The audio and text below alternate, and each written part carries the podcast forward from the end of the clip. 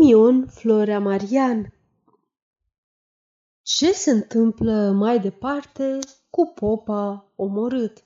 Aceasta este o înregistrare Cărțiaude.eu Păcală luă pe popa cel mort pe spinare și îl duse în grădina vecinului, unde îl puse pe un măr.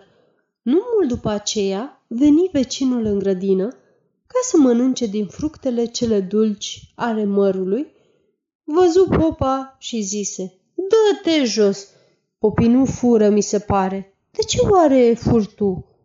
Fiindcă popa nu dete niciun răspuns, deși îi vorbi omul de mai multe ori, lua acesta un băț și îl bătu astfel încât căzu jos. Atunci crezu omul că el însuși a omorât pe popă, deoarece îl cuprinse teama, ascunse cadavrul în paie până seara. Apoi îl duse la vecinul, care tocmai atunci era să plece cu un vas de miere la cetate. Pe acest vas puse el pe popa ca vecinul să creadă că mănâncă din mierea lui. Vecinul nu-l observă și plecă. Din întâmplare, se întoarse pe drum, zărind pe popă, pe vasul cu miere, strigă către el – nu ți-e rușine ca să mănânci ca un porc de miere?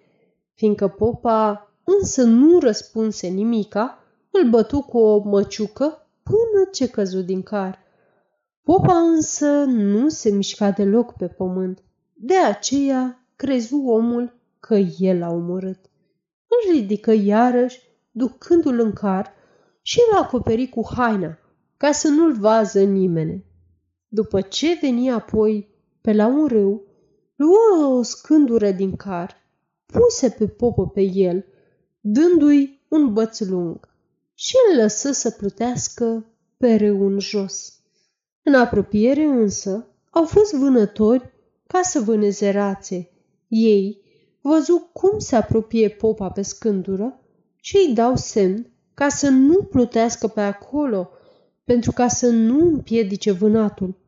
Popa însă se apropia tot mereu până ce rațele zburară din loc. Vânătorii, înfuriați pentru aceasta, împușcară după el și el căzu în apă.